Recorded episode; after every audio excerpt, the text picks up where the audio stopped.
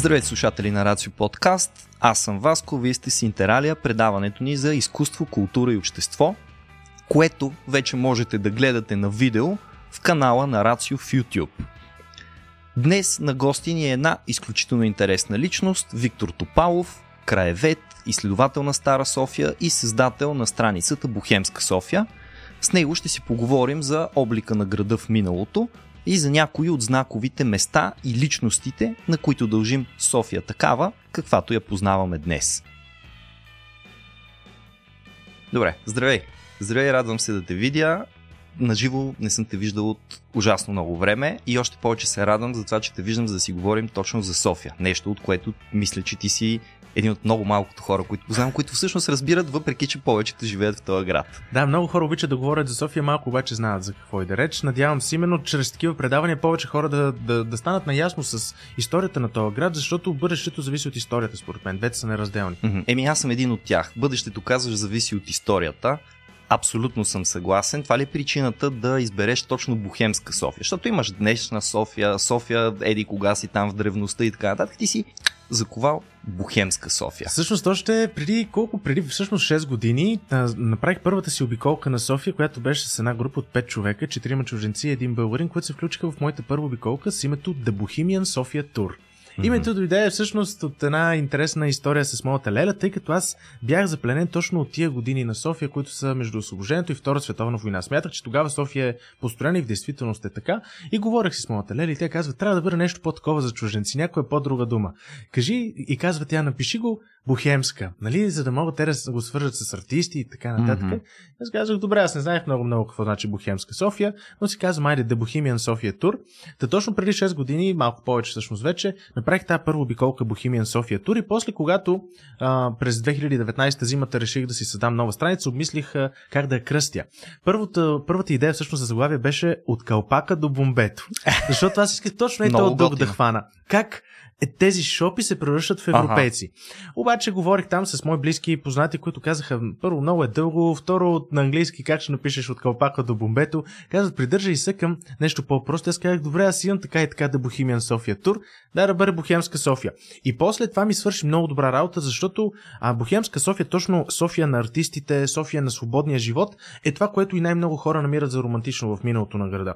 А, това се оказа всъщност едно голямо предимство, защото а, повечето хора, които не познават историята на София, си представят царска София точно е така, с поетите, художниците mm-hmm. и писателите.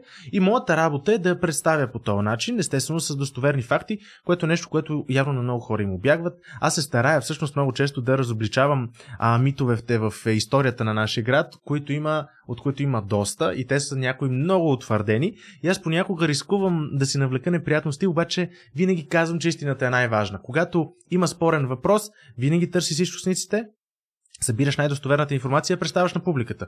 Пък дали тя ще а, я приеме добре или не, това зависи вече от, от тях, от тяхното възприятие за историята и за света. В крайна сметка има доста архивни кадри, записи, данни, изобщо информация, от която ти можеш да излезеш, но предполагам, че се ровиш много здраво, за да откриеш това, което Ровя се, наричаш ама... истината, нали? Това, сериозно. което е. Да, така е, така е. В действителност аз се, се превърнах в един колекционер на книги за София. В момента имам повече от 250 книги за София и последните години не съм чел други книги.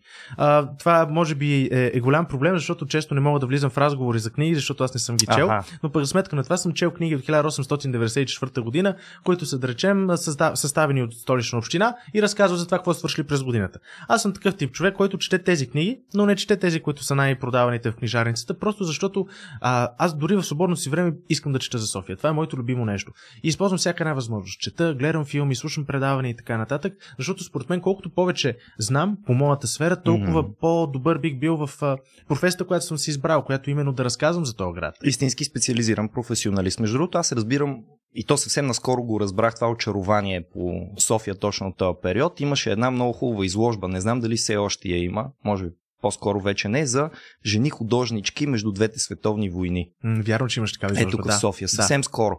И като влезеш вътре, освен нали, самите картини, автопортрети и така нататък, има доста архивни кадри, има снимки, има видеа, има страшно много информация, истории, които са разказани. Имаше една много хубава снимка от сватбата на Ангел Караличе в Париж, ако не се лъжа, която е страхотна, нали виждаш там разни хора и то пише тук това са той и той и така нататък и си казваш, вау, представяш си смисъл, това е една все едно альтернативна реалност. Тоест, Да. това е София, която е много по-малко позната, защото ние обикновено се връщаме нали, в историята, средностатистическото ние имам предвид. Абе, не повече от 50 на години назад. 50 на години назад, знаем и там, «О, тук не ни харесват, едни не харесват и Да. така нататък. Политически въпроси, които изобщо няма да сягаме, но именно това. Политически въпроси. А ние Да. тук в нашото предаване си говорим за култура в крайна сметка и всъщност една много голяма част от културата е именно в това, този период, който ти си избрал да изследваш по-подробно. Аз бих казал, че точно тогава всъщност ние изграждаме един, ам, така, как да кажем, един стил а, на българска култура, който успяваме да поддържаме доста дълго време, поне до края на Втората световна война, безспорно се движим по една пътека, защото тогавашните артисти са именно тези, които за първ път имат възможност да творят в една държава, която има някакво чувство за националност. Тоест, а, като част от Османската империя, макар и в миналото да сме имали зоографи, да сме имали художници, архитекти и така нататък, а, те естествено, макар те да са се самоопределили като българи, не са имали възможност със своят труд, със своето дело да популяризират България и да, се, Да. да. да, представят пред а, света. И всъщност е голямо постижението на първите наши творци, буквално в годините след освобождението. И разбира се, да не говорим вече за годините между двете войни, тогава нивото на българската култура достига абсолютно европейски, световни нива. Българи, български творци постоянно обикалят из, из континента, даже отиват и отвъд него, за да могат да покажат българското изкуство. Те са канени, те са ценени, търсени. Българските учени по същия начин, български архитекти по същия начин. Така че ние много бързо успяваме наистина да развием този талант, този творчески талант, който явно е стоял в нас продължение на много дълги години, без да можем да го реализираме. И е впечатляващо, поне за мен, как когато София, да речем, става свободна, а, а, свободен град и столица на една свободна държава, тогава всъщност в нашия град ние имаме нужда от изключително много специалисти. Ние нямаме специалисти почти по нищо. А, затова се налага да идват много хора от чужбина, които използват тази възможност. Аз обичам да казвам, че София е била едно поле за изява. Първо, защото е поле за изява метафорично, но и буквално. А София е един град с население около 12 000 души, когато е избран за столица на, на България. Всъщност град е нещо, което аз много се опитвам да, да обясня на, на читателите и на, на последователите на Бохемска София, е, че София не е бил село. В никакъв случай. Напротив, даже а, съм изготвил специални материали, които целят именно това, да покажат изворите какво гласят. Всъщност, големи български политици и обществени дейци разказват, че София е била столица на българите още преди да дойде освобождението. За тях това е бил техния основен град. И разбира се, когато страната получава своето освобождение, Основният претендент за столица е бил град Плодив. Проблема е, идва с това, че когато естествено се учредява княжество България, извън, нейните, извън териториите на княжеството остава град Плодив като част от източна, източна Да. Румелия. Така че днес София нямаше да бъде столица на България, ако а, тя се бе, бе придобила тази, а, тази площ, която придобива след съединението. И София всъщност има също, бихме казали доста църкви, има доста училища, има а, история в търговията, има доста местни хора, които представляват аристокрацията, доста богати хора. И този град наистина успява много бързо да се превърне в европейски, както казах отново, с а, помощта най-вече на хора от чужбина. Но, защо казвам това? Тъй като само 20 на години след това вече в България започва да настъпват първото поколение на а, български архитекти. Мгм. Това се случва в края на, на 19 век и началото на 20 век, когато всъщност първите завършили студенти, родени в годините някъде малко преди освобождението, отиват в чужбина, завършват своето образование, идват в а, столицата, основно, но и не само, и веднага започват да работят. И сякаш българското общество е чакало този момент, защото има така един вододел около 1900 година, след който остават много малко чужди архитекти. И всяка една от представителните красиви сгради в София е изградена от българи. Още в а, първото десетилетие след а, на 20 век вече виждаме а, прекрасни примери за сецесион, който е най-вече повлиян от Австро-Унгария, съответно от а, Виена. Много български творци са учили там, прилагат знанията си в, а, в столицата и така всъщност а, това, което виждаме днес в града, в голямата си част, по-красивите сгради са дело именно на български архитекти. Нещо, което много хора не осъзнават, защото за нас тези сгради са даденост и те са си стояли там. Но за да може те да се а, поставят в, а, в а, градския пейзаж, е трябвало да а, няколко амбициозни български момчета и по-късно и момичета да отидат да рискуват а, това да отидат в една непозната земя, за да се научат как да бъдат професионалисти и да дойдат и да превърнат този град в това, което е трябвало да бъде. И успяват. И успяват със сигурност. Кои са едни от знаковите гради, сгради в София, които така са на български архитекти? Има, а, а, отново казвам, че това се случва от някъде края на 19-ти, началото mm-hmm. на 20 век, тъй като преди това те са наистина малцинство. Но след това, когато вече идва първото поколение на български архитекти, може би най-известните от тях са архитект Киро Маричков, който е дядо на музиканта на басиста на Штурците Киро Маричков. Той е роден в град Калофер и негов съграждан всъщност е Георги Фингов, който е другото голямо име. Те двамата се сработват в началото на века и започват да работят заедно и се твърди, че именно, тях, именно тяхна е може би първата сецесионова сграда в, а, в София, която се намира на гъла на булевард Васил Левски и булевард Дундуков. А, това е сграда, която се използва в миналото за клиника, за частна клиника, а, акушерна клиника, която по-късно преминава от един собственик в друг, но се казва, че именно в първото десетилетие, около 1905, тази сграда е завършена и така Георги Фингов и Киро Маричко стават автори на може би първата сецесионова сграда в София. Оттам нататък идват а, големите имена, които а, а, творят в а, столицата, като няма как да не кажем Никола Лазаров. Архитект Никола Лазаров е един от тези, които научи в Австрия, той учи в а, Париж. Това прави неговите сгради малко по-различни. Mm-hmm. Добър пример за а, творби на а, архитект Никола Лазаров са, а, да речем, сградата на а, Христо Барон Гендович или Барон Гендович, както е известен. Това е сграда, която се намира точно до Народния театър. Една прекрасна ъглова сграда между Народния театър и почтата. Тази сграда също в момента вижда доста големи а, така, а, промени през последните години. Отгоре се поставят едни а, неудобни и бих казал неподходящи покриви и така нататък, но там той показва своя талант. Също друга сграда, която той проектира е сградата на Министерството на земеделието. Аха. Днешното Министерство на земеделието, в миналото окръжна палата. Общо взето неговите сгради са едни от най-разпознаваемите в центъра на София, като той отново не работи само от тук. Но нещо друго, което е може би така една от, един от първите проекти, реализирани от български архитекти, които не може да видим вече, е всъщност втория облик на църквата Света неделя.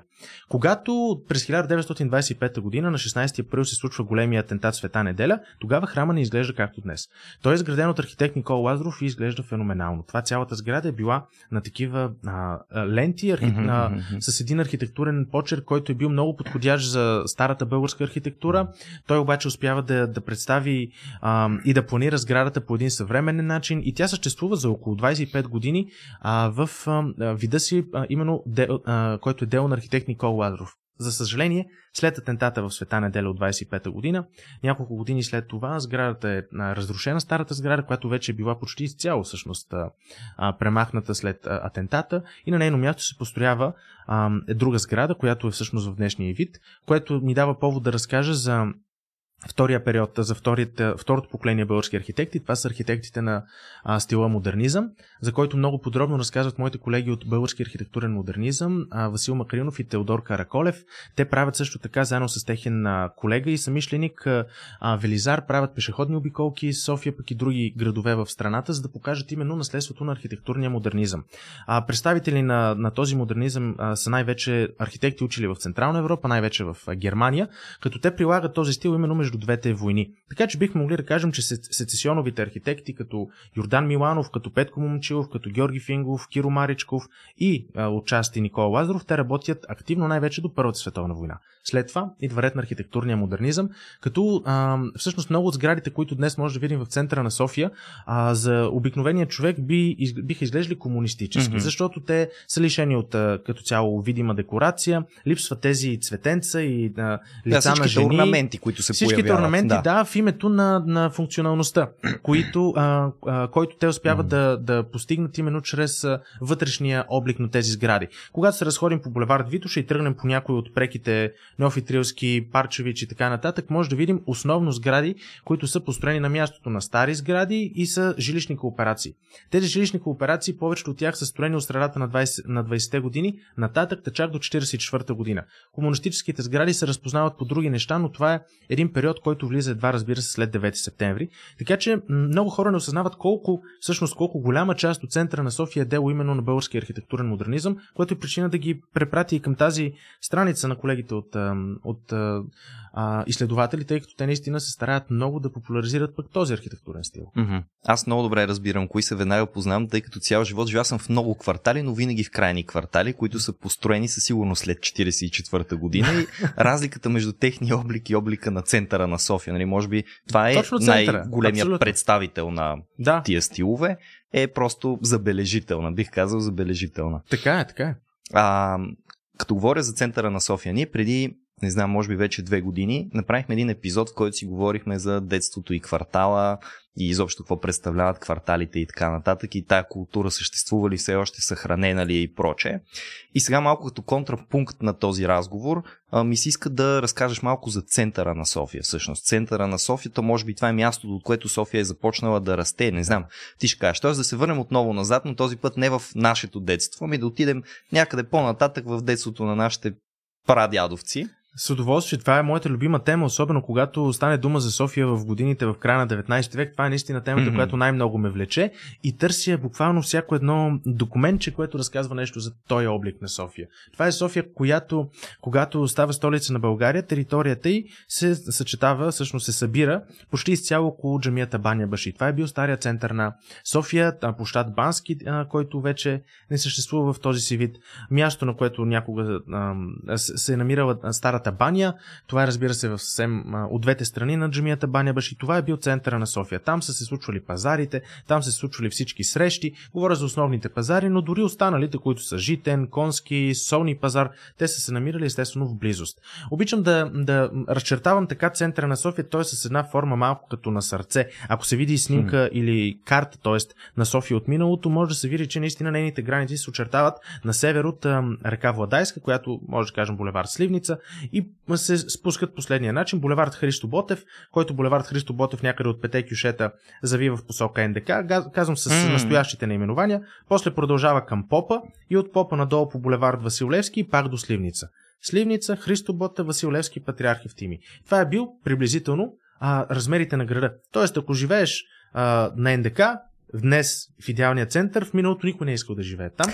Това е една от причините всъщност първите години на 20 век там да са повечето квартири на български поети и писатели, които нямат много пари и живеят естествено по улица Хана Спарух, по улица Парчевич, които са толкова далеч от центъра. Периферията. Абсолютно. От, от, от, от ам, а, булевард Патриарх Евтими на юг вече са казармите, а след казармите няма нищо, да. чак до Лозенец. Лозенец и като цяло тези квартали, които днес намираме за елитни и централни, като Лозенец, като а, квартал Ивана Сен II и по-нататък квартал Яворов, това са квартали, които до 20-те години, даже да кажем до, до Първата световна война, изобщо не са били планирани за, за жилища. Едва по-късно тези терени се дават на на софиянци, които са герои от войните, на, да речем, заслужили софиянци, квартал около Пушат журналист всъщност се населява именно от а, такива хора. Затова mm. там има много жилища на артисти, много жилища на журналисти, много жилища на а, писатели, именно защото те са били заслужили фигури, които, да речем, някои от тях са герои от войната и те получават възможност да си построят там къща, като получават един терен, но къщата трябва да си я построят те.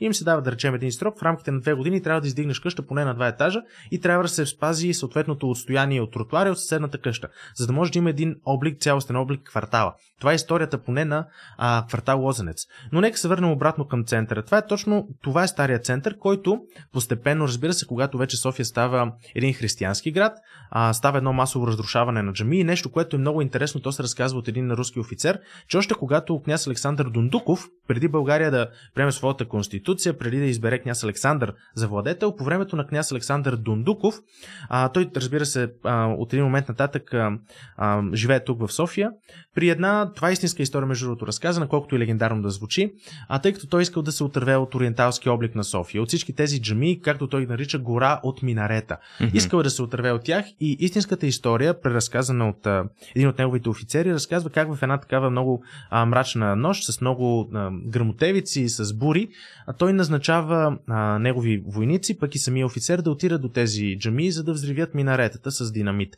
Те правят това и на сутринта, а когато вече небето се е прояснило, излиза с едно изявление, че тези джами вчера ги е ударила мълния, минаретата са паднали и сега те трябва да бъдат премахнати, защото са опасни за минувачите. А за мюсюлманите всъщност, когато минарето на един храм падне, той вече е негоден за, mm-hmm. за, за служба. Заради това всъщност София успява да се отърве от от 10 от около 30-те си джами, буквално в първите няколко месеца след като градът е а, вече в владение на тогавашното а, руско а, управление. Интересно е обаче, че след това постепенно, година след година, джамите стават все по-малко и все по-малко и естествено центъра на София трябва да бъде преместен. От а, площада около банята и около джамията Баня Баши той се мести в около а, храма Света Неделя. Това според мен е най-българския храм в София, тъй като на това място твърди се имало храм още през 10 век, който в последствие, даже още преди освобождението, колкото интересно да и странно да звучи, още преди освобождението, през 60-те години се събират средства от Софийските църкви. Те изграждат един храм, който е изключително а, а, впечатляващ по своите размери. Той е бил по-висок дори от някои от съседните джами. Храм с няколко куполи, с а, доста пространство вътре. Mm-hmm. Той е завършен през 60-те години на 19 век. А, естествено обаче, когато София става свободен град, центъра се измества около този, ам, около храма Света неделя, там започват да се пресичат основните булеварди. Всъщност, когато София става столица, нито една от настоящите улици твърди се не е съществувала. Има две, за които има теории.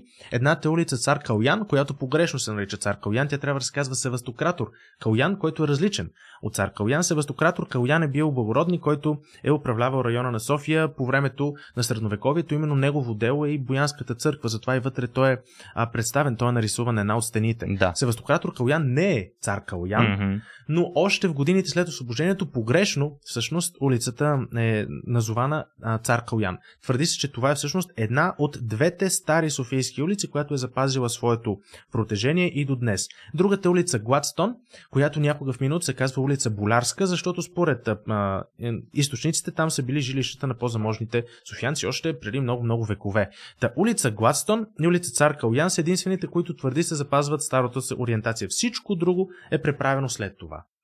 А, за това най-вече може да благодарим на първия градоустройствен план, който се прави не много дълго след освобождението. Вече през 1881 започва да се правят стъпки за неговото реализиране. До тогава булеварди като Мария Луиза, Витоша, Тундуков, Цар Освободител са били просто едни малки улици, които изобщо не са били подходящи за европейска столица. Но, може би е добре да разкажем тук и за огромната заслуга и големите, голямата цена, която плаща кмета Димитър Петков. Всъщност, когато той става кмет на София, това се случва по, управление, по време на управлението на Стефан Стамбулов, mm-hmm. който е негов много близък човек.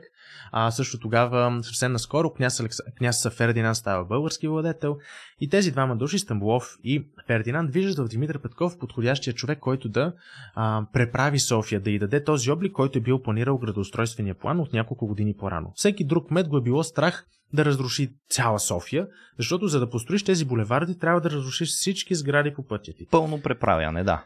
Той обаче успява да го направи и още през първите си години те поддържат един списък, който разказва, че да речем са отчуждени, тъй като те не са били разрушавани mm-hmm. а, е така абсолютно беззаконно, са отчуждени няколко стотин сгради, като на тяхно място са построени, разбира се, пътища и булеварди. Всички булеварди, които цитирах, са а, така обособени, вече и са изправени именно по негово време.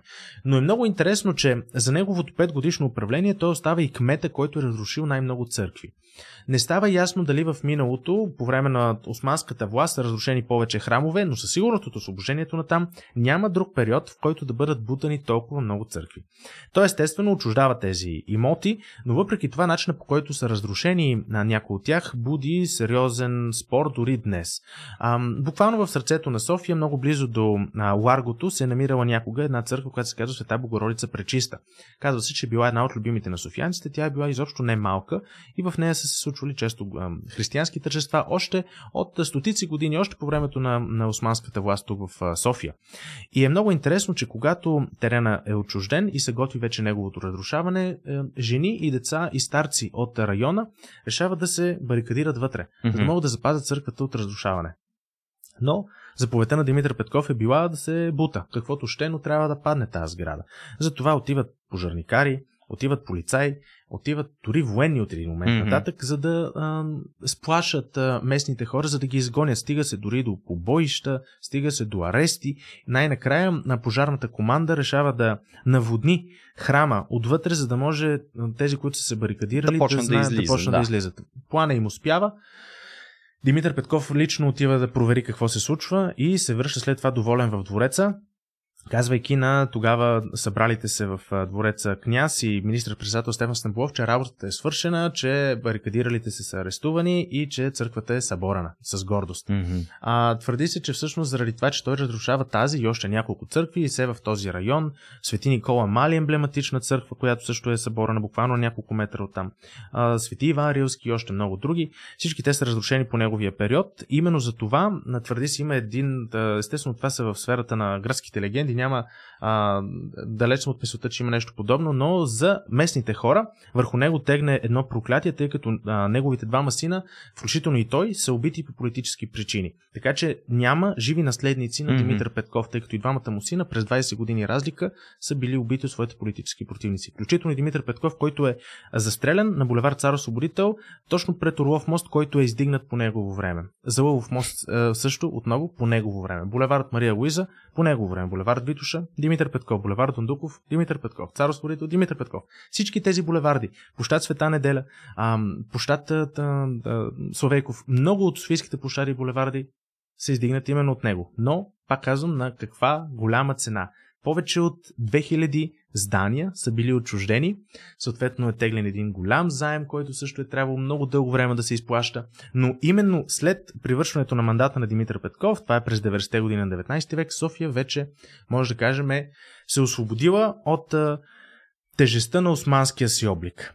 Голям проблем за мен лично е, че ние в целта си да превърнем София в един европейски град успяваме да се отървем от 99% от османските си сгради. Mm-hmm. Общо взето, от преди освобождението в София има може би около 10-15 сгради, като от османския период няма нито една запазена жилищна сграда до покрив. Нито една, нито една. Тоест целият град е бил издринат, което за мен е голяма, а, голям грях, тъй като ние днес не може дори в една сграда да видим преди освобождението какво е било отвън, какво е било отвътре. Разбира се, обичана или противна, това е все пак някаква история на този град, която в момента е напълно заличена. А поне съществуват архивни кадри, може би би, които са съхранили е, този че, облик на София. А, всъщност, когато започва разрушаването на, на тази София, която е Османската София, тогава Димитър Петков, очевидно, назначава фотографии, които да фотографират разрушаването на тези храмове, така че всъщност до нас са, са достигнали много кадри на тези сгради, но то именно от разрушаването им. Как са наполовина разрушени, а, строителите, там работниците стоят отгоре на покрива, усмихват се, нали, радват се, че си свършат добре работата, защото всъщност а, интересно е и е много жалко, че дори големи сгради са бутани, сгради, които в продължение на векове са изпълнявали функция, особено много близо до място, на което днес се намира Министерския съвет. Там в миналото е имал един, една, един голям кът, който всъщност съвпада приблизително с по-късно издигнатата улица Търговска. От двете страни са били разположени големи административни сгради, ханове, десетки ханове mm. са разрушени, десетки а, административни сгради са разрушени и реално една от малкото останали сгради от преди освобождението, това е сградата на двореца. Това е прави още по-ценна, защото тя е изградена а, някъде в буквално годините преди а, освобождението, издигната е като, дворе, като а, конак на административния управител на а, района. И когато идва освобождението на София и се търси място за дворец на княза, това всъщност се оказва единствената подходяща сграда, която е била доста скромно изглеждаща и веднага започва нейн, нейно преправяне, нейн ремонт, но може да кажем, че това е една от малкото сгради в центъра на София, които поне от части водят а, а, пътя си от а, годините преди освобождението. Добре, аз искам сега да те върна малко към теб самия. Нали, къде си ти в цялата тая история? Ще ти разкажа страшно интересни неща. Аз съм сигурен, че можеш да говориш за винаги за тях. А, имаш ли си ти някое по-специално, по-любимо място тук в София? А, защото последните години, вече не знам колко години, повече от 5 години. 5... Аз правя 6 години. 6 години от 6 се занимавам с значи, тъм. Тъмън на цели горе да. от колко време. А, ти правиш такива обиколки, казваш, че четеш предимно, ако не изключително Само литература. Това, да, да. да. Тоест, може би има все пак някое или някои места, защото аз не харесвам тази класация. Мисля, че отдавна сме надмогнали най-любимо от всичко, но mm. Разкажи за едно или за две места, които на теб конкретно са ти много специални и много любими и защо? Какво, Какво в тях ти харесва? С удоволствие, разбира се. А, аз съм си мислил за това, кои са така, места, които са близки до моето сърце. Говоря, винаги съм си мислил за кой пък е моя, кой е моя, моя булевард, моята улица, моя площад, моя парк, ако щеш. Да. Интересното е, че не всички от тези места са свързани с а, Бухемска София. Да речем, любимият ми парк и може би една от любимите ми сгради, сградата на Националния дворец на културата. Mm-hmm. Това е свързано с а, това, че аз съм учил в 22 училище, което се намира на около 200 метра от а, НДК и след това в Френската, която се намира отново на 200 метра. От другата страна. От другата страна. И винаги между първи и 12 клас с моя път всеки ден е минавал покрай НДК. И аз съм виждал НДК точно в тия мигове, в които смятам, че може човек наистина да, да го оцени, да се разходи наоколо рано сутрин или пък късно вечерта, когато сградата е осветена. Оценявам много наличието на НДК в София. За мен това наистина е една безценна сграда. И затова се радвам, че имах възможността преди няколко месеца, всъщност през лятото, да съдействам на мои колеги, които организираха фестивал а, долу пред а, НДК и ми дадоха на мен задача да напиша за историята mm-hmm. на тази изключителна сграда, която наистина е свързана според мен не само с моята, с моите спомени като малък, но и предполагам повечето хора от моето поколение. Спомняме се за фестивалите пред НДК, спомняме се за концертите пред НДК, а, за фонтаните. Всичко това е нещо, което според мен е изключително важно за София.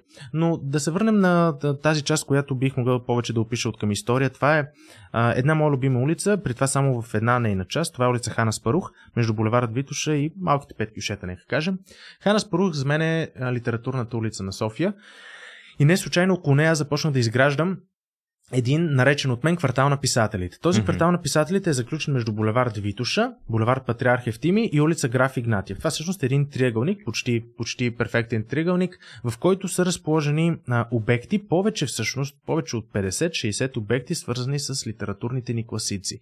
А, до сега не е измислена такава концепция, вероятно имало някога в миналото такава идея, но никой не е реализирал. Затова аз съм отделил последните няколко години, всъщност още първата обиколка, която правихме в Бухемска София, беше кварталът на писателите.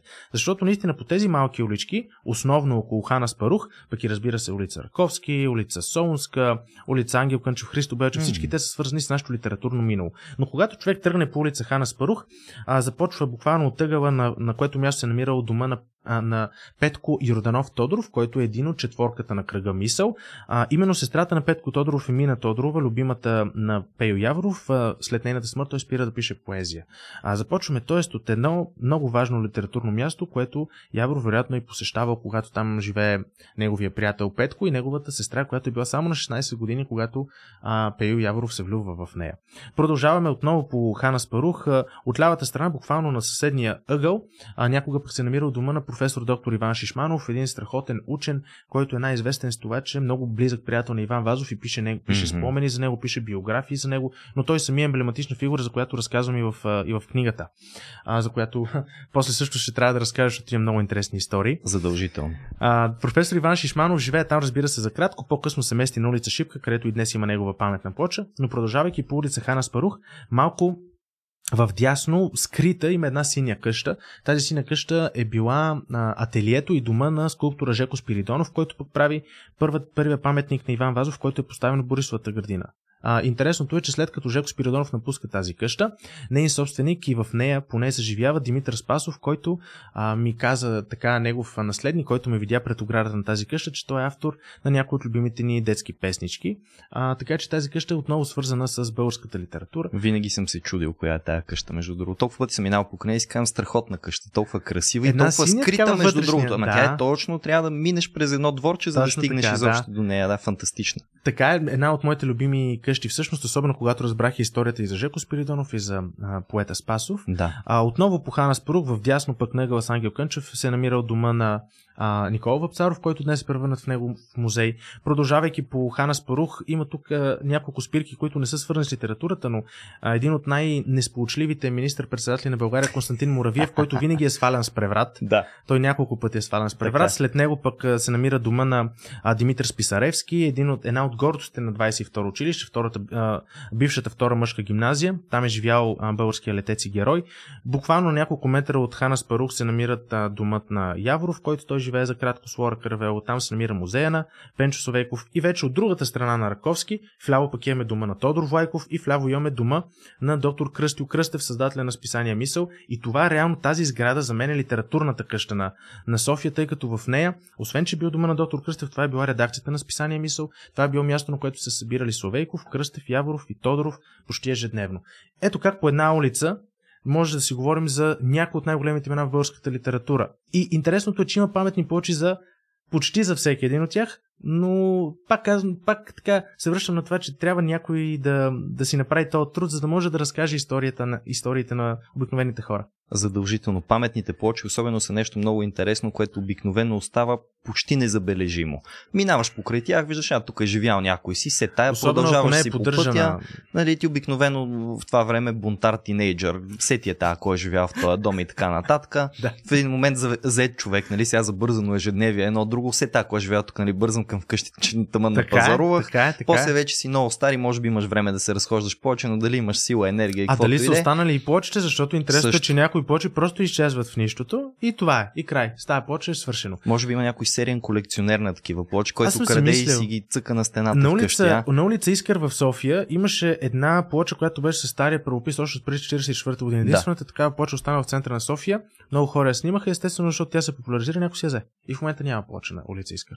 Искрено се надявам всъщност да се е прибрали, те знам, от общината или някъде някой да е казал, тук искаме да надявам съхраним това се. нещо и да го изложим в музей някой се ден. надявам, но... но предполагам, че вече няколко пъти е бил продаден, се е на по-висока цена, защото тази табела беше наистина емблематична и в момента имаме само на снимка. Тоест по-вероятно е да открием като тия жълти павете, дето ги намериха някъде в Бояна или къде в някой да, крайен квартал. Да, да, да, някой така... ден в някой дом просто да изкокне една такава паметна за, плоча. За съжаление, това е един от проблемите. Другия е наистина, че много тези плочи са поставени през 70-те години и днес не са, на, не са в добър вид, а пък има един уникален случай, който е на площад Совеков, една паметна плоча, която казва тук без скромния дом на Петко Каравелов. Аз и всеки друг, който знае ето толкова за Петко Каравелов, знае, че неговия дом се намира малко по-надолу, намира се mm-hmm. на улица, днешната улица Дякон Игнати, преди а, Народния театър в дясно. Има снимки, има спомени, има карти, всичко. Но тази паметна почва е поставена на, тази, на този кооперативен дом, всъщност, който се казва Кооперативен дом Петко Каравелов. Но това е така, тъй като на това място твърди се е бил офиса на Демократическата партия, която Аха. е създадена от него. Но той не е живял никога там. И аз съм изпратил едно писмо, което даже гледах по-късно случайно, потърсих един ден в интернет, може би година след като съм изпратил, да. че те са се събрали, казали са да, това е, това е правилна бележка, но тази плоча още си е там. И по някаква причина хората минават и казват, ей, тук е живял Петко Каравелов, а той не е живял там. И то не е въпрос на някаква, някакво откритие. Всеки знае къде е живял да, Петко да, Каравелов. Да, да, да. всичките спомени се пише къде е живял но все пак ние си я държим на тази фасара и се оказва, че всеки може да си постави паметна почва на, на своята сграда, ако разбира се, неговите съседи са съгласни с това. Може би имаме нужда от някой батман, който да мести погрешно поставените плочи Мисля, на правилните места. Да, да, да, така е. Не така го е. казваш, защото ще излъчим това видео в крайна сметка и аудио. И, и утре изчезва ако, плочата. Ако изчезне плочата и е преместена на правилното място, нали, да знаете, със сигурност не е Виктор. Да, със сигурност. А, добре, знаеш кое друго ми е много интересно? Ти си много свързан с София, очевидно, и от доста време на сам. Обаче също така продължаваш да пътуваш по света и човек като теб, който е влязал а, толкова навътре в нашия град и който може би, не знам, този град е някъде в съзнанието ти отпечатан, виждаш ли София на другите места, където пътуваш или сравняваш ли другите градове с София? Има ли го това нещо? Много да, да, ми е интересно. Винаги, винаги ги сравнявам и е много интересно, защото на, старая се да бъда обективен. Виждам, за съжаление, много неща, които според мен липсват на нашия град, но пък в някои отношения а, смятам, че ние имаме с да се похвалим. Имаме една много интересна история, която беше от Загреб. Преди няколко месеца бях в Загреб и м- пътувах с а, един хубав трамвай, който обикаля и с почти целият център и попаднах на театралната сграда, която ми изглеждаше mm-hmm. изключително подобна. Всъщност тази театрална сграда по-късно разбрах, че е от същите архитекти, които са направили нашия народен театър. Когато погледнах за тяхното дело, казах, че са направили около 50 театъра в Централна Европа, на много места, в, най-вече в Централна Европа, разбира се, но и в София. И интересното е, че този театър, който видях в Загреб е около, може би 3-4 пъти по-голям от нашия, обаче пак си прилича. И аз минавам и казвам, тази сграда много прилича на Народния театър и после същите архитекти, един немец един австриец, ага. които са проектирали нашата сграда. И съм сигурен, че ако посетя всички тези а, места бих познал буквално, защото те питаш дали ми напомня, ми той е почти същото. Просто защото те са работили по едни модели, не могат да направят 50 нови театъра. Общо взето всичко се върти около едно, по един проект. На мен сега ми предстои тък му да отида в Загреб след няколко седмици и питах един приятел, който е ходил и той каза, задължително ти да видиш театъра им. Той е същия като нашия, но по-гаден цвят. а, между другото, за цвета искам да кажа нещо. Да. Цвета наистина е един жълт, но интересното е, че оригиналният цвят на Народния театър е бледо-жълт. Той е превърнат в червен чак в края на 20-те години, когато е правен ремонта след големия пожар от 23-та година. Така че нашия театър също е бил бледо-жълт цвят, а в момента това червено е един от символите на София. Абсолютно категорично театър да. червено. Да. Ами това не е истинският цвят. Аха. А, ами ето, живеем в полулъжа. Той вече е станал истинският цвят. Да, в действителност вече ще, скоро ще направи 100 години. Аз много обичам да търся такива неща, които са различни от общественото мнение. Много обичам да говоря за това всъщност кога са поставени жълтите павета, защото история, разказвана дори от колеги екскурзоводи, е, че тези жълти павета са били подарък на нашия княз Фердинанд за неговата сватба. Естествено не се казва за коя сватба, тъй като той има две. А и няма как да се каже, защото годините не съвпадат. Той се жени първо за княгиня Мария Луиза, за съжаление тя умира много млада, след което той се жени за княгиня Елеонора, която по-късно става и царица Елеонора. И тези жълти павета, някой казва, че са поставени с неговата сватба. Еми, mm-hmm. за коя? За никоя, разбира се, тъй като жълтите павета са били една инициатива на Столичния общински съвет, който решава да украси София с а, една хубава настилка, тъй като най-големият проблем на София винаги е бил, че пътищата са били много кални и прашни. Да, вижте манастирски ливади, примерно сега. А, общо взето аз така си представям миналото от, а, разбира се, имам доста прилики и е много интересно, че Константин Иришек нарича София българската Венеция, защото когато mm-hmm. завали дъжд, тук се чувстваш като, като в Венеция. И интересното е, че на, а, най-типичното е било всеки върху обувките си да носи галоши и разбира се отива до съответното място, оставя галошите на входа и влиза Аха. вече с елегантните си обувки. И на много малко места в София все още могат да бъдат видени изтривалки за кал, включително на входа на бан. Това е много интересно. Буквално на входа на централната сграда на бан има изтривалка да си изтъркаш краката от кал преди да влезеш. щеше ми се тя да е била там още преди 120 години, но изтривалката я няма. Явно някой по-късно е сложил така, за да намигне, че не трябва да забравим откъде сме тръгнали. Ние имаме една на село, между другото, не знам, може баба някой ден на екскурзия, като е идвала до тук да си е прибрала. така е, това е нещо, което трябва да ни показва, че София не винаги е била един такъв град с сега кажеш това, с едни хубави тротуари и улици. А, разбира се, има какво да се желае, но в миналото е било още по-зле. Тогава, наистина, когато видите снимки дори на площада пред Народното събрание, когато още преди да има жълти павета, това е буквално се едно един кадър от един уестърн филм, а, с тези въртящите се а, купи сено. Да, или... да, да, да, точно да, разни така. бурени. Въртят се там една прах, която задуха вятър не можеш да видиш пред себе си. Така бе била и София. И тогава всъщност кмета Мартин Тодоров решава да се обърне към а, едни производители в Австро-Унгария, за да могат те да а, произведат и предоставят тези жълти павета на София, които започват да се полагат още през 1907 година, а сварбата на Фердинанд с неговата съпруга Елеонора е от следващата година, от 1908. Mm. Така че не е подарък за сварбата на Фердинанд, тегли на един голям Кредит, който вече успява да се изплати по времето на инженер Иван Иванов, може би най-успешният софийски кмет. Знаем ли колко време, между другото, са полагани жълтите павета? Ами, всичко а, период, е бил, период е бил около две години, поне за централната градска част, като това е включвало района между а, Народното събрание, бъдещия Софийски университет, като цяло от края на Цар Освободител, м- стигал е до а, двореца, като разбира се се е разпростирал и по а, съседните улици, включително улица Бенковски, улица Раковски, също е била mm-hmm. с жълти павета. И тези павета наистина са продължавали в огромна част на София. Интересното е, че вече след 9 септември, когато се премахват оградата на двореца, след 46-та година, когато става този процес, жълти павета са прокарани вече и в новия административен център на София, който е Ларгото. Там също са поставени жълти павета, които оригинално не би, трябвало да бъд, не би следвало да бъдат там. А, разбира се, в миналото тези павета не са били избирани точно заради тяхната устойчивост при дъжд и сняг, тъй като концепцията за автомобила е била все още много нова. Mm-hmm.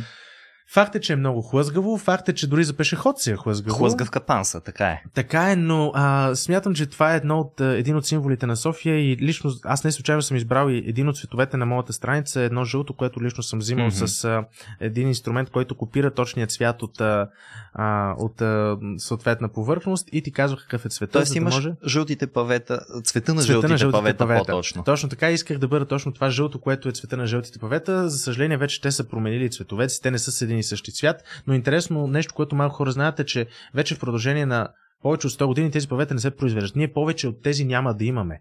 Съответно, а, това е с което разполагаме. Има един, а, така съм чувал, едно малко количество, което се държи на склад от столична mm-hmm. община.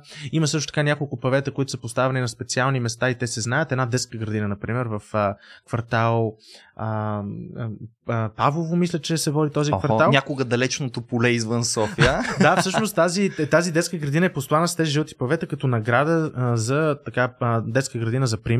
Та общината знае за тези павета. Те там са най-поддържаните в цяла София, защото Браво. те са едно малко количество и там майсторите си ги поддържат. Там са както реално е трябвало, може би, да бъдат а, изглежда, да, да изглеждат в миналото.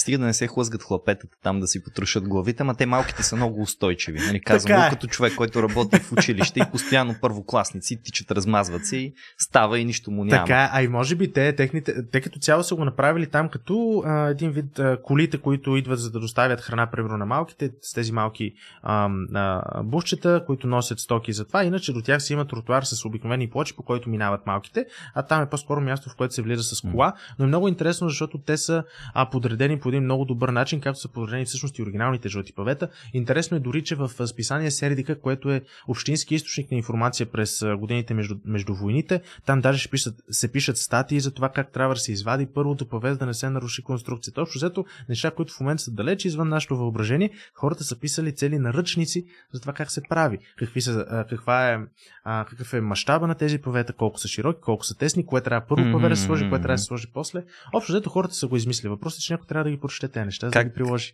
Как да не се очароваш после от тая епоха, нали? И говоряки за това, а, аз за зрителите ни ще стана, за слушателите ни това се равнява на едно кратко мълчание, за да взема тук от рафта едно нещо, за което искам да ни разкажеш малко повече.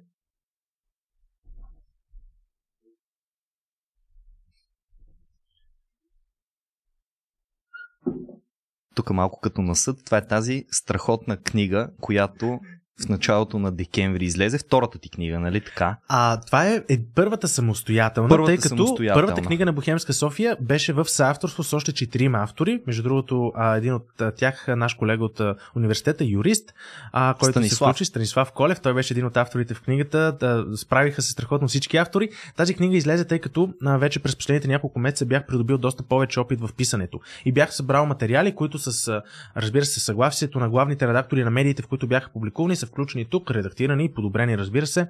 А, като освен това а, добавих, а, още, а, добавих още около 20 истории, за да може днес те да бъдат 30. Тези 30 истории, които са включени в тази книга, а, те разказват за а, хората на изкуството, за а, български творци в различни области, да речем писатели, поети, художници, скулптори, музиканти, нещо, което липсваше в първата книга и няколко любими мои софийски места, които също са включени като едно а, детално представяне. Стана така, че книгата за нейното написване, а, всъщност ние сме описали 135 източници.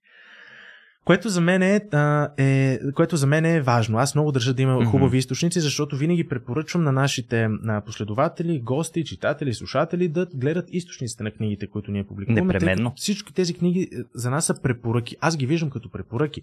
И затова всеки, който се интересува да проучи повече по темата, може отзад да намери списък с 135 източници на книги. Фотографиите са също малко повече от 100, като те идват от различни източници, предимно колекционери, също така Държавна агенция архиви, Националната библиотека Кирил и Методи, но и няколко наследници, които се включиха абсолютно безрезервно в това да представим по един добър начин техните предци. Такива са, например, нещо, което може би ще бъде интересно на теб. Mm-hmm. А професор Петко Венедиков е една от историите, които аз съм разказвал в моят подкаст, но тук разбира се допълнено и подобрено.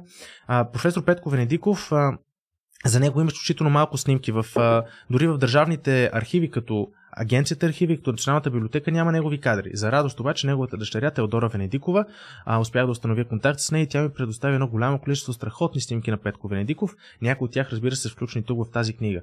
Освен това се включиха и м- не, един безценен контакт, който успях да установя е с инженер Борис Вардев, който е наследник на Хаджи Никола Вардев, един от петимата софийски книжари, mm-hmm. които са осъдени, на, които са заловени всъщност в навечерието на освобождението. Четирима от тях загиват а, геройски, а Никола Вардев жив, остава жив, като той през целия си живот се грижи и помага на семействата на своите загинали приятели. Така че, примерно, ето Борис Вардев също се включи с снимки, с ценна информация, която за първ път се пише всъщност тук в нашата книга. Тоест, в книгата всъщност си разказал колко каза 30 истории. 30 истории, 27 за личности и 3 за любими места. И 3 за любими места, които ти конкретно си подбрал от точно като резултат така. от цялото това проучване, аз би го нарекал даже повече от проучване. Това е живота ти последните 6 години. Последните години това са най-добрите истории. В първата книга, всъщност, нека кажа, бяха 35, но там са малко по. Тъй като книгата хем включва повече истории, те са малко по-общо разказани. Тук влизам в едни много сериозни детайли, за които бих искал всъщност да благодаря на а, консултанта ни и редактор. Това е Румяна Пашалийска, която е един феноменален човек. Тя е просто. Тя беше от първия до последния ден, винаги беше на лице при всеки мой въпрос. Mm-hmm. Тя, разбира се, знае страшно много повече от мен. Тя е прекарала много повече години, робейки си именно в културната история, но смятам, че такъв човек трябва да бъде консултант и редактор. Човек, на когото, когато зададеш въпрос, той да може да ти отговори и ти въобще да не го поставиш под съмнение. Така че благодарение на Румяна Пашалийска, тя ме съветваше за всяка, за всяка една история. Какво е хубаво, какво, къде да чета повече.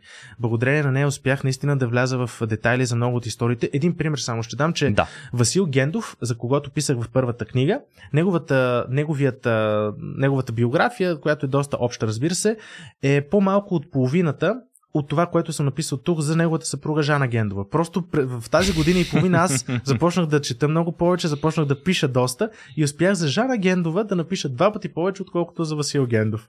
Жестоко.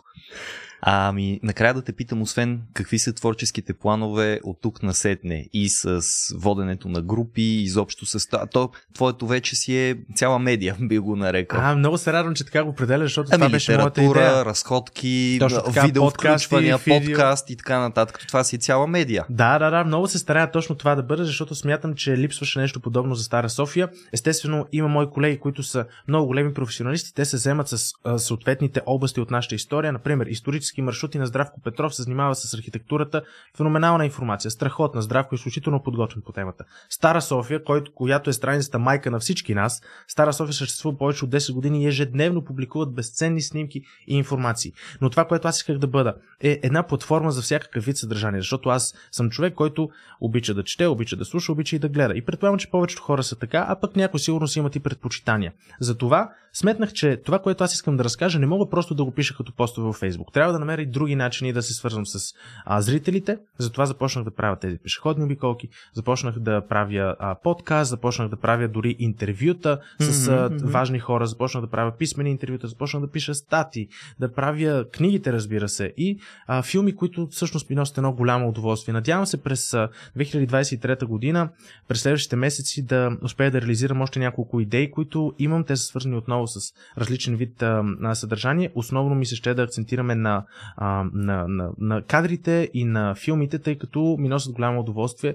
Познавам за радост точните хора. Александър Кръстев е, е едно момче, което просто успява да върши всичко. Аз много съм му благодарен за това, че той успява да снима, да монтира. Пък и то много често в областта на културата трябва да можеш да правиш повече неща, защото винаги екипа трябва да бъде по-ограничен за жалост. Но Александър се справя чудесно и той винаги е, е на лице, когато имам идея. Надявам се с него да успеем да реализираме още няколко филма.